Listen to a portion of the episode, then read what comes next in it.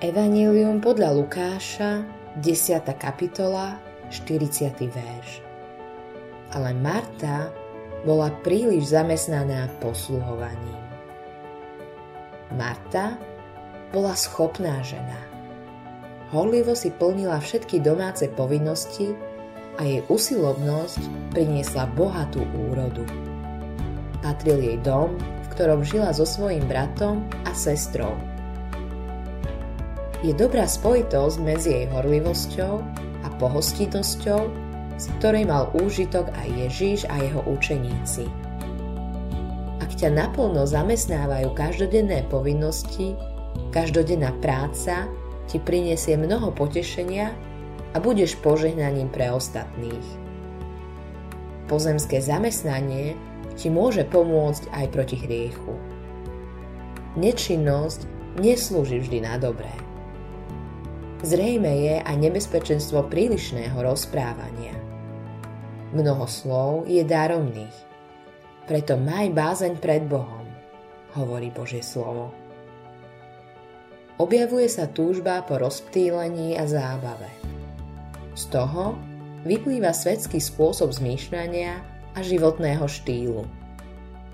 Človek začne byť veľmi ľahko nespokojný aj s vlastnou existenciou a to vedie ku kritike ostatných. Marta je pre kresťana príkladom. Avšak je aj varovným príkladom.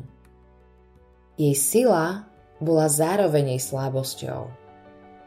Marta si myslela, že Mária má byť ako ona.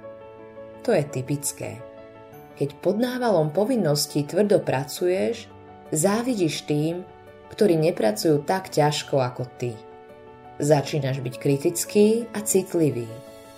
A čo je horšie, všetky úlohy ťa môžu viesť k takej veľkej aktivite, že nemáš čas na to jedno, čo potrebuješ.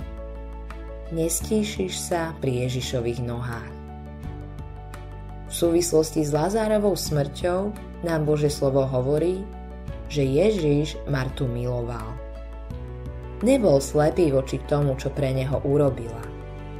Ježiš vedel, že jej srdce sa sústreďuje na neho napriek chybám a hriechu v jej živote.